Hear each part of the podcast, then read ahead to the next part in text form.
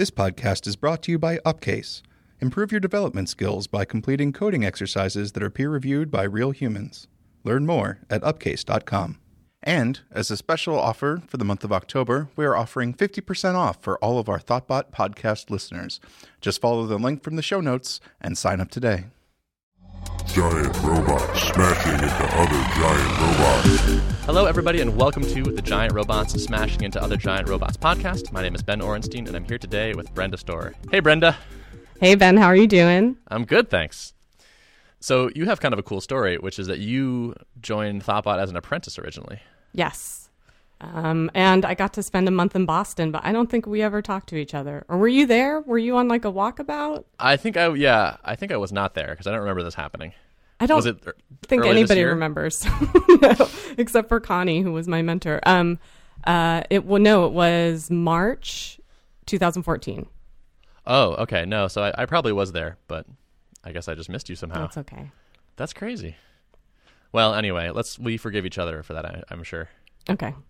Yeah, but so you started as an apprentice, and then uh, you became a uh, legit full web designer slash front end developer. Yes. All my previous jobs, I had either been a designer who dabbled in code or a developer who got to dabble in design. But uh, just, you know, in, in that traditional structure, everything was organized where they were separate worlds. Um, and so I was, but I knew I had, you know, I had skills in both. So I wanted, I was looking for something like Thoughtbot because I was like, this just makes so much sense. Like, why am I making these detailed PSDs when I could just do the code and, you know, it, it just, I, I can do both. Like, there has to be a place that's going to allow me to do both. Um, And then it was right when our, I was looking for work and it was when the New York office was opening here um, for Thoughtbot, and so the timing was perfect. And Trace, who um, was opening up the office here, found me and courted me, and Yeah. and here I am. Once he gets his teeth in something, it's kind of uh, he's very tenacious. I, I can only imagine what it would be like, but intense would probably be on the list of adjectives. Very, he's oh, very flattering. He's very he he's he's awesome. He makes. I, it was the it was also the first time I think where I had been courted for a job. Uh, So I, I think I, w- it was nice to be at that skill level where I was like, Mm, oh, I'm not an entry entry level anymore. Like people actually want me, and I don't have to, you know, beg for recruiters to actually look at my resume or Yeah, how awesome is that? I, it's it's so nice. And now and now recruiters, I'm like, where were you? Where were you when I needed you three years ago? Now you're you want me. Yeah, I I am such a sucker. Like if someone likes me, I almost can't help liking them back. I, I don't think that's unique. no, I don't. I don't think so either. But I I'm fully susceptible to whatever bias that is called. yeah, yeah. Uh, so actually, I'm I'm curious. We you started to touch on this, but uh, I noticed you described yourself as a web designer and front end developer, Yeah. uh, as if like as those are two different worlds. And I, I think maybe people have different definitions for these, but I'm curious like how you split those things in your head. Well, what I think is interesting being a designer at Thoughtbot, because that's really what the role title is, is just designer. Um, if you look at the LinkedIn profiles of everybody who's a designer at Thoughtbot, everybody says something different and hardly anybody says just designer. Yeah. Um, and some people say product designer. Um, other people will say designer and front end developer, like I do. Um, so for me, I think it, I do it just to be very clear because I, it's important to me that I also code as well as design, and so I like to make that clear in how I put myself out to the So when world. you when you say code, are you you throwing that like JavaScript in there or I mean, CSS counts. CSS counts? Okay. CSS definitely counts, um, um, and I will argue that hard. Um, Mm-hmm. But uh, but but yeah, I mean, you know, HTML, CSS, um, Sass is what we mostly do at Mm-hmm. Thoughtbot as designers. Um, But I think growing more and more, and especially here in New York office, I'm not sure about the other offices uh, as far as I know. I think I think actually all of us um, are getting more and more interested in learning more and more JavaScript. Um, I think also there's a lot of developers who are m- more interested in backend and don't really. I mean, JavaScript is it can it can just do so much. It can it can do too much. It's like so much with so much what is it with so much power comes so much responsibility like it's really easy to do it poorly Mm-hmm. um, and so i think that a lot of people don't like it because of that because they, they see it being used for evil too often so i'm really interested in in um, stepping up that my Yeah. skills in that too So are are there people still? I mean, I guess the, I, I bet the answer is yes, but I'm surprised to hear that there are people who describe themselves as designers working for the web that wouldn't expect to have to do HTML and CSS. Like they just stop at the here's my Photoshop mockup level. I don't know. I think that still happens. I mean, I wasn't looking, I haven't looked for work now for like a year and a half since I've been at mm-hmm. ThoughtBot, or a little over a year and a half. But at that time, the last time I was really looking for work was maybe two, three years ago. And that, and, and the segregation was still very real. Um, or developers were, I, I was choosing between two jobs. The job I had before ThoughtBot, I was working at a startup. And I had been out of work for like four months and I was dying. And on the same day, I got within an hour two job offers.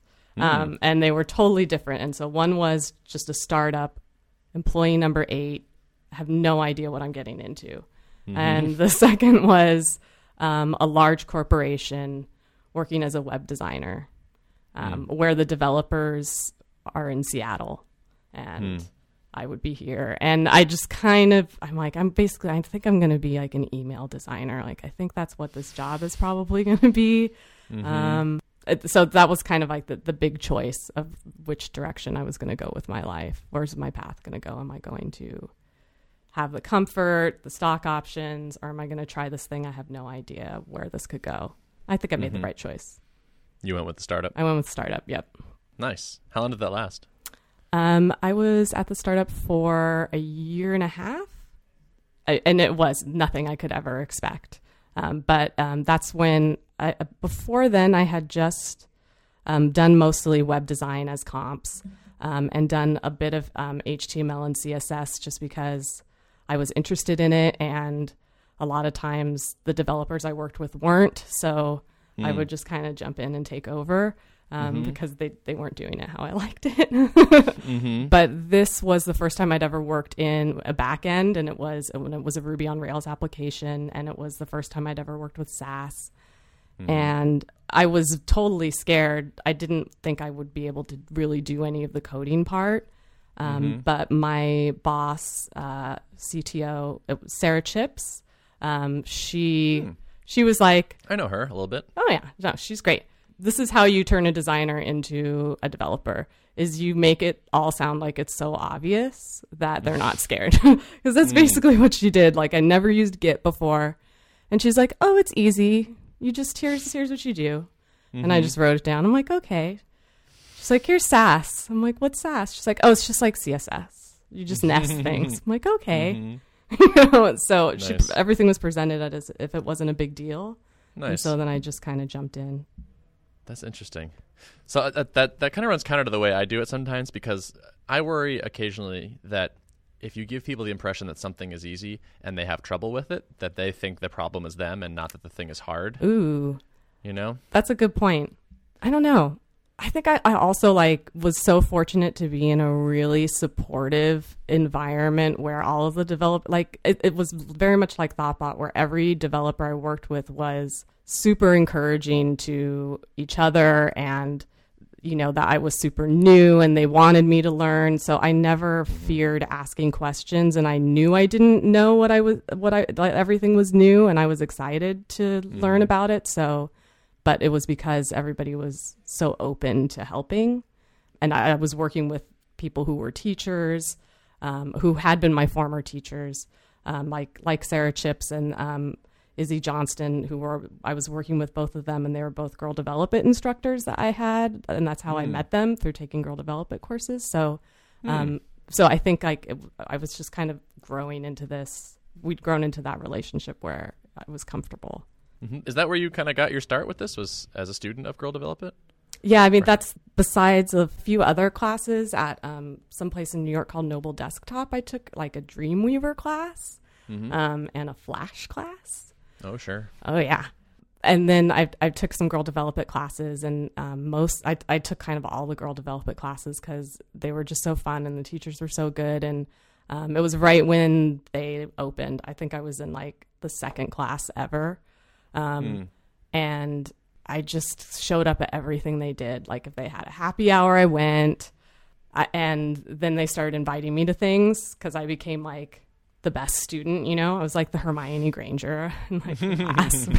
um, so yeah, so then I just got to. Uh, they started inviting me to hackathons, and and then and then Sara Chipps hired me. So Fabulous. yeah, I was really lucky to meet really supportive and interesting, cool women who wanted to help me. What a success story for that program. Yeah, I know. I, well, and and then um, last year I started teaching HTML and CSS with, with it too, which is which has been super rewarding. And I think I've learned more by teaching. I mean, it, this must be how it is for you. How like getting into the you think you know something, and then you get into how to explain it, and you realize you have no idea actually how it works. Do you have similar experience? Yeah, absolutely. I think it's the best test of uh, actual knowledge in a thing is to go teach it to somebody else. It's, it has a wonderful way of exposing the holes. Oh yeah, It's like, oh, oh, everyone, if everyone, you know, quote unquote, knows the thing, no one ever asks, like, but like, why is it like that? Like, or does like, what about this? It's just kind of like everyone assumes this sort of base layer, but like when you have uh, someone who's brand new to it, they can ask you these questions that just kind of come out of nowhere. And it's like, wow, I've never thought about where that might come from. and I think that's also a challenge too is having to like when you teach it's very easy to think that you're supposed to know all the answers and if somebody asks you something you need to say oh well it's like this but um it, I find it's really good to be like, oh, actually, I don't know. That's such a good question. Like, let's figure out how to figure it out together. Yep. That like the watching the process of how you then go about figuring it out. That's probably so more useful for educational. people. Yeah. Yeah, absolutely. That's one of those things about um, like I, I'm often trying to convince people to give like live coding presentations, and people are often really afraid of messing up. But messing up can actually be a really good thing. Like it can be actually really uh, illuminating for people and educational. So like messing up is actually not really. It can it's uncomfortable, but it can be provide like a really good educational opportunity for for the audience. Okay, so I'm giving my very first conference talk next month, or no, this month. It's October. Congrats, that's Oh. awesome. Um, so, and I'm kind of, I'm, I'm live, I'm, I guess I'm live coding. Like, I'm going to manipulate code. Mm-hmm. Great, that's awesome. So, any tips? Um, I mean, my so my high level tip for all speaking is all like my base tip is always to try to not be boring. okay. Like the the, the worst thing a talk can be is boring because bored people tune out. Yeah. Like it, ev most people are sitting there with laptops or phones, um, uh, or the hallway track, and so if you don't manage to hold attention, you can't teach anything. It doesn't matter like how, how good like how good your content is if you can't get people interested in it, then that you won't be able to, to do any you won't be able to change them at all. Um, so I sort of always start from that base, which is like how am I going to make sure that in these 20, 30, 40 minutes uh, I don't lose their interest.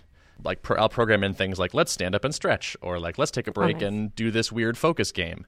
Uh, here's a GIF, or like you know, like here, you know, check out this random thing, uh, tell a random story.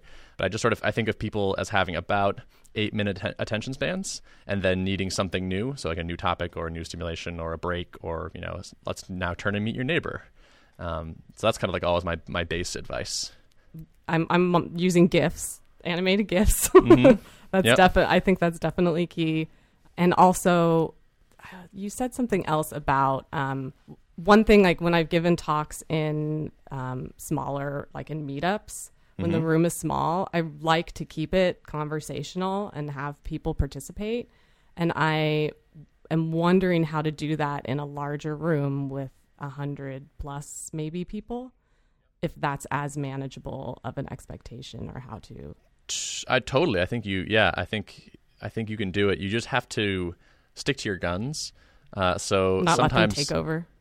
Uh, actually, the opposite. Okay. Uh, what I usually find is if there's enough people, it's hard to wait long enough for questions. So you'll say, uh, does- most most speakers will say, "Does anyone have any questions?" And then they'll wait a couple, like may, maybe two seconds, and they go, "Okay," and they keep moving on. uh, and what I try to do is say, "Let's have some questions," and then I stand there and I wait for as long as it takes to get a question.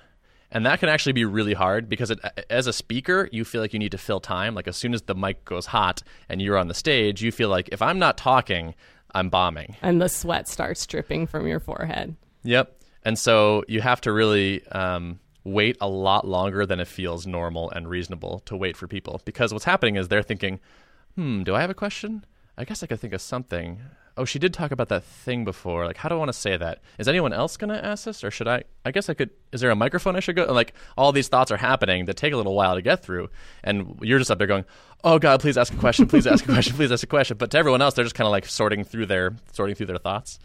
Um, so that's that's one trick is I think to like real like recognize that reality that like your time your sense of time is distorted when you were up on stage. That's really good. Both of the things you've told me are things that nobody else has told me yet. Oh, nice. Thank you. Very cool. That's awesome. There's a there's some talk I did where it was like a real battle of wills. Like I didn't, I, I've never had it happen to this extent, but like, let's, let's have some questions. And I just waited and I waited and I waited. And I was like, wow, this is taking a long time. And so just to make it really clear that I was like serious about like, I'm not proceeding until there's questions, I leaned up against the podium and just kind of like relaxed my body sort of thing. Like just like, I'm just going to hang out here until I get a question. And eventually the questions started coming and there actually were a lot of them once they started coming. Um, but sometimes you kind of have to work for it a little bit. Nice. So just yeah, don't be boring. Okay. That's that's, that's the biggest one. That's that's what kills most. That's what kills most talks for me. Is that it's clear to me the speaker ha- has put a lot of thought into uh, like the material they want you to take like to learn. Like they've they put a lot of effort into their talk, but they haven't thought very much about how do you make the talk interesting. And that that just like you can see the audience tuning out. Like remember you're competing with the internet. Yeah. Like you have to be more interesting than the internet. I have the internet right at my fingertips. So like you got to do better than that. That's hard. I mean, the internet has everything. Right, exactly. But it does not have live, interesting things happening right in your face from another human. Right? Like the internet can't like hop off the stage and walk down the aisle and talk right to you, or like pull someone up on stage and do a live demonstration, or start playing music and whatnot. Like there's like a million things that you can do in person that are more stimulating than looking at my my phone. But if you are droning on and you don't seem excited and you've been talking about the same thing for 20 minutes, that's getting harder to compete with. Yeah. No, I get really excited. Good. I, I don't know. I think I think too. I I also don't. I I bet this is gonna happen though. I'm gonna get nervous because I don't mm-hmm. really get nervous standing. Like I get much more nervous in a one-on-one situation than I would mm-hmm. like something about getting on stage. You're performing and it's not.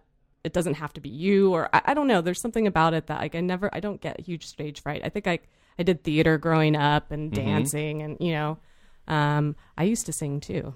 Um, nice. So I'm looking forward to that. I think that's kind of why I, similar to you, I like to travel. I don't know. I was listening to your old um, Giant Robots where Chad interviewed you Oh, nice. uh, like a year and a half ago. mm-hmm.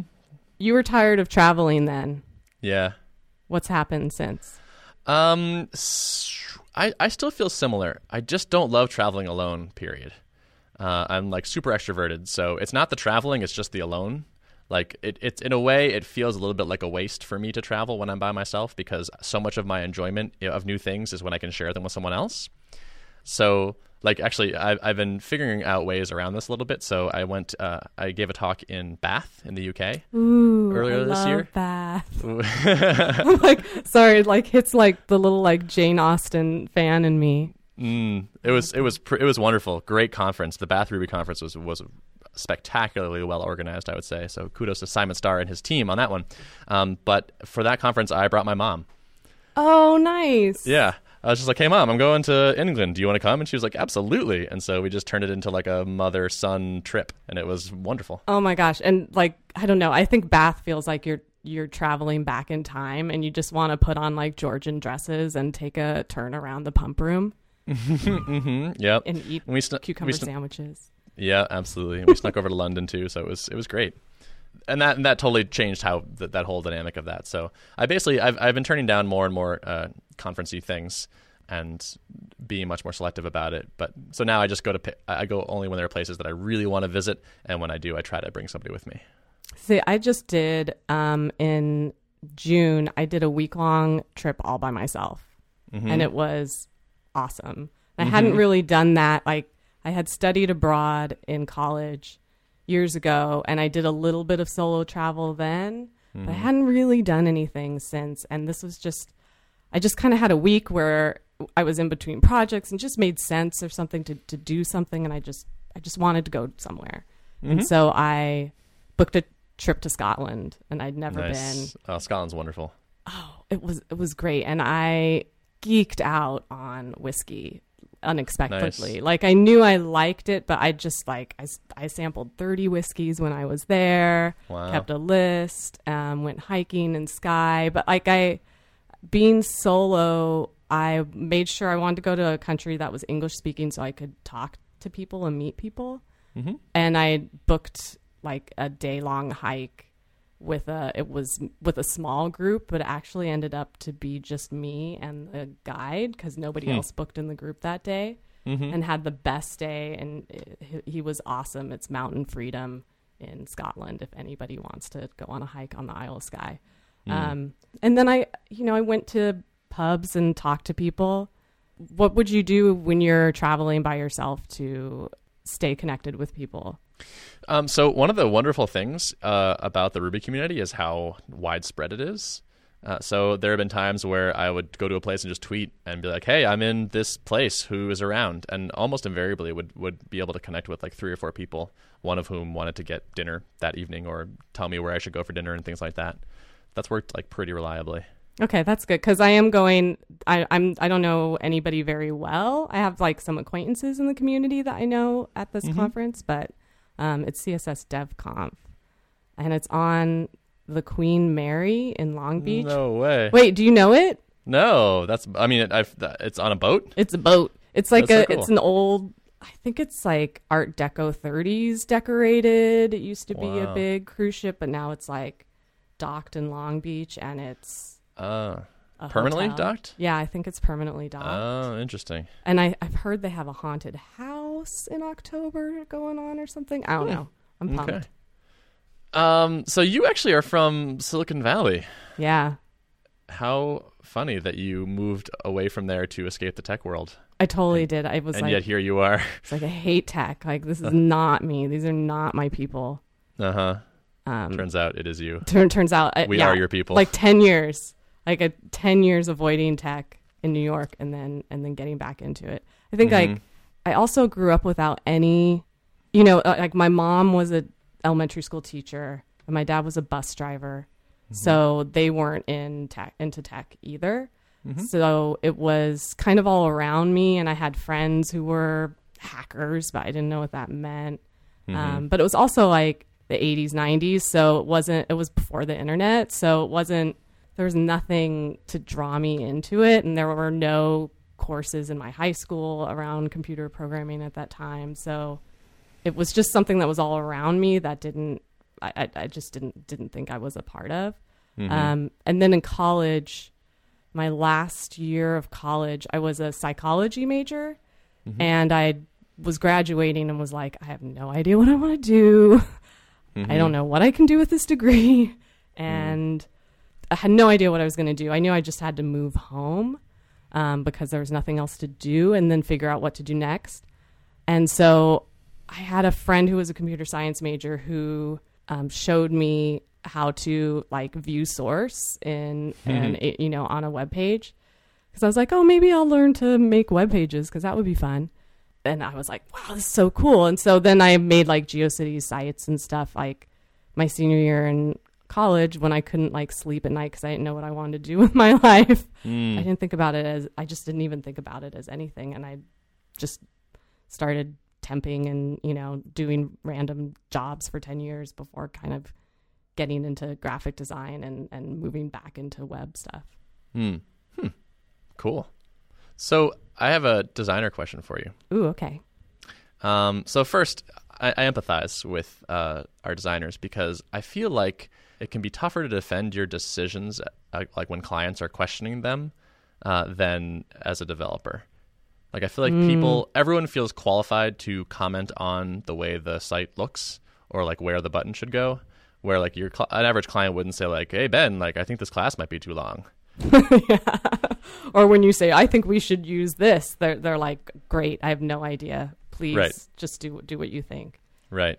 But everyone's an expert on you know what color this thing should be. Yeah, I think um, Is that does that ring true to you? Oh yeah, but I think that for me, especially like what design school was, and I went I went to design school after I graduated from college the first time. I went back to school 5 years later for communication design and I did like a 1 year intensive program.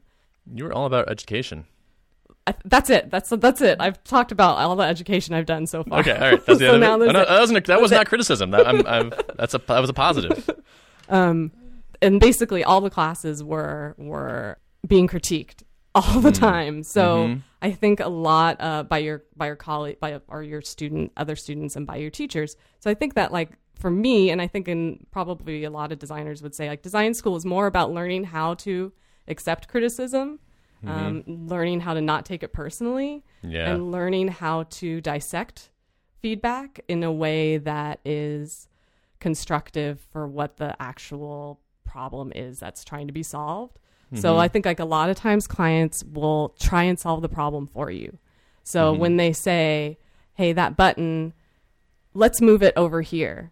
Right. They're trying to solve the design problem for you because they want to be helpful and that's how they communicate. And so it's learning how to say, "Oh, well, you know, what where do you think why do you think the button would be down there? Like is it not is it too strong where it is? is? Is the placement not right because you don't think it's as important as it should be that it should be lower on the page?" So I think to answer your question, I would say mostly like don't take it personally and then Mhm. figure out what exactly um, the the problem is. Mm-hmm. It's, The- the, the- the suggestion core might issue. the suggestion is um, trying to solve the problem already. Right. Um, and also, it's so great to say, well, let's ask users. you know, um, sure. I, I I think that's how not to say you get out of everything, but that's how you get the answers to everything. Is if you know client thinks A and you think B, and everybody's pretty sure that they're right. Well, then let's go to C. Let's go to the users. Yep. Or like run an A/B test or something. Yeah. So it sounds like one of my follow-up questions to that was like how to give good feedback then, and it sounds like it's more of uh, talk about the problem, the, like the core problem you think is there, or the goals you have for something, and that rather than uh, suggesting explicit changes. Yeah, but I think too we can't like I don't expect clients to be able like we all come from things differently and I'm a Mm. very visual person um, and maybe I'm working for a client that that is not so visual and and the way that they're going to communicate is is different than my style. Yep. Um, and you know, I think that's one of the cool things about being consultants is that we get to work with a lot of different industries and a lot of different types of personalities and a lot of different types of people. And that's one of the big challenges too is, you know, if I'm on a project for 3 to 6 months, we will work on that together to figure out how to communicate and how to understand each other. Mm-hmm. And then it's over and then you got to start again with somebody else. Yeah, I, I try to I try to shoot for I, I try to do that thing of like identifying the core uh, concern or like goal and not be specific about not be too specific overly specific I guess about suggested changes and kind of leave it open. Like I, I try to treat the designers that work on Upcase like as like you are the professional when it comes to like interpreting the like what I want and into actual you know changes here. And so it's like I would love it if this page felt more like a lesson plan, or like I would love it if the user had you know felt more compelled to click this next thing, and like and then kind of just like leave it at that. And like I I know you're going to do a good job of figuring out how to interpret that into what what's going to be on the page. Well, you're a dream client then. Oh, thank you. I've known a few designers in my day. Um, so uh, we have an interesting thing that we can talk about. Oh, what's is, that? Uh, well, so you may have noticed, you listeners, uh, that uh, Brenda has been throwing me some questions a little bit, and this has been a little more dialogue than usual. Uh, and the reason for that is actually that Brenda is going to be um, hosting a couple Giant Robots episodes some point in the future. I'm super excited. Yeah, I'm excited for you to do it too. Um, a handful of uh, random motivations, um, but one of them is that uh, I've been doing this a long time. This is the 167th episode, and it's been over three years. Yeah. And uh, it's been every week for quite a lot of time. And some weeks it's tough to get them out, I'll be honest with you. Um, and Tom will be like, we got to get something out this week. And it's like, oh, man. Uh, and so uh, having a little bit of extra help every so often is going to be nice. And I think Brenda's going to do an awesome job. And so this is kind of meet Brenda as guest and also meet Brenda as uh, sometimes host. So uh, welcome to the podcast in like a bunch of different ways. Thank you. You know what? It's also really nice to talk to you because I don't think we've ever really talked before this. Yeah, I, I like like right. somehow we've never been on the same activities at uh in our summer summits or anything. Exactly. So and you didn't even notice me in Boston. Uh, yeah, I mean the, the not talking apparently happened in two directions. So. Touche. yeah, I mean it's it's man it's it's weird working for a company that's big enough where this could have happened. You know, like we haven't had a conversation yet. Yeah. Well, how long have you been with ThoughtBot? Uh, it's been over four years now. Okay. So how many employees were there when you started? It was only Boston or Uh, there yeah, was it was Stockholm? only it was only Boston. I think I was like uh, number fifteen or sixteen. Oh shoot, really? Yeah. Okay. So now we're eighty six or something. Yeah. Yeah, and 10, 12 offices somewhere in there. Yeah. Yeah, but it's big enough that you know we haven't chatted. But it, it is nice to talk to you finally for for realsies For realsies. in front of our cl- closest seven thousand friends. awesome. Do you have any um, questions for me about podcasting and hosting and things like that as we as I prepare you for this uh, groom you for your new position? Ooh, I mean, I had asked you some things offline, but I guess Mm-hmm. um Or things that are now occurring to you as you sit in the, the guest chair? I guess just it's kind of overall for the this might be a Tom question too, but maybe you know Mm. Tom Tom is the producer, right? Mm-hmm. Um like how long do you go for? I would assume you talk for longer than probably the podcast length is going to be, and how Mm-hmm. much gets into the podcast and how much maybe doesn't. Do you That's feel like there's a good warming up time where maybe conversation isn't going and then it is, or what's So Tom? Tom definitely cuts some. Uh, not everything makes it out, um, and he's pretty diligent about saying like he does. He wants he cuts out false starts and ums and awkward pauses and things like that, um, like that one. uh, and um, he no man, now I'm self conscious about the ums. So yeah, so I think he says he cuts about five to ten minutes per episode. So I usually shoot to get about forty minutes of talking, and that results in roughly a thirty minute podcast, which is like about the commute length of most people, which is a pretty nice length in there somewhere. Sometimes I will interview somebody and we will have like a long digression on something that turns out to be kind of boring. And so afterwards, I'll just send, send Tom a little note, be like, that p- period we were talking about the whatever, like maybe shorten that up if you can. And uh, he does a nice job with that. So What podcasts do you listen to? Ooh, what podcast do I listen to? I like the Tim Ferriss podcast a lot. He has really interesting guests on, and I'm sort of like into that kind of lifestyle hacking, crazy life hacky thing. What is it? I don't know what it is. Uh, so Tim Ferriss wrote the Four Hour Work Week and the Four Hour Chef and the Four Hour whatnot, um, the Four Hour Body. Uh, he's a blogger and author and things like that. Uh, and he has really interesting people on. Uh, like uh, most recent guest was um, Scott Adams. Yeah, Scott Adams, the author of Dilbert. Oh, cool. Yeah, he's he's his thing is all about he says uh, taking world class performers and dissecting how they do what they do. So he asked them questions about like what their morning routines are and what are your habits and picked up some interesting things from that. So that's a good one. Startups the rest of us is also good. Rob Walling and that other guy, his co-host. Uh, what else? Let me check. Uh, I've, I've been really into Comedy Bang Bang recently. This is my like um, sort of guilty pleasure entertainment podcast, which is like an improv comedy show kind of thing, which is pretty fun.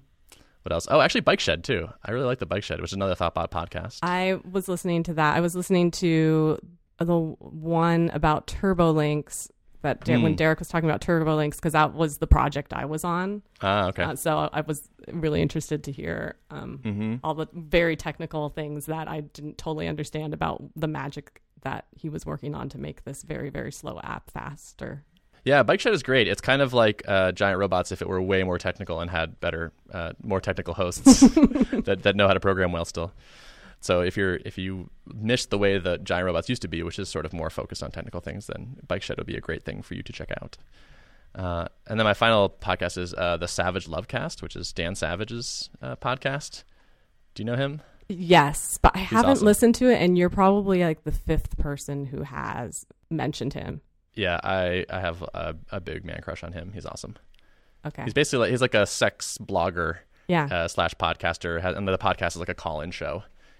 People call in with their various relationship and sex issues, and he answers them on the air Okay. in a very humorous and uh, progressive and enlightened fashion. I would say. See, I think I usually only listen to podcasts when I am on road trips. Mm, So being in New York City, right. I'm Not not always on road trips. But when I go back to California to see my family, um, my brother, my nieces and nephews live like about four hours from my mom, and Mhm. it's the most boring drive in the Mm. world. It's it's I five from um, Santa Clara to Redding.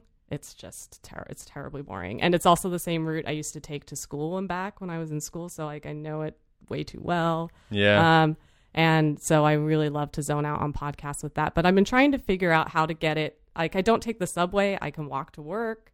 So maybe I need to start listening to things when I walk to work. hmm That's when I listen to most of my podcasts. I, I walk to work too. Sometimes maybe when I walk home because when I walk to work, it's like 9 a.m. and I'm walking through Midtown. I'm usually walking through Times Square. And I know that probably sounds horrible, but actually, like at 9 a.m. in the morning, there's not much happening in Times Square, and it's it's kind of nice, and there's lots of sidewalk. Um, but at night, when I'm walking home, I am never walking through Times Square Yeah, at totally. 6 p.m. Um, and that's probably the time of day where I really want to tune out what's going Yeah. on in the city. Well, podcasts are a nice way to build yourself a little protective bubble Yeah, full of information. I'm gonna try that. Cool. Well, I think this is actually a pretty good place to stop. Cool. Yeah. Uh, so uh, thank you for being on, and also thank you for helping uh, carry the load in the Yeah. future. And I, I can't wait to listen to your episodes. Thank you, Ben, for a nice introduction and for a nice chat. Yeah, totally. Cool. Today's show was produced and edited by the one and only Tom P. Obarski. If you'd like to access the show notes for this episode, you can go to giantrobots.fm slash 167. Thanks for listening.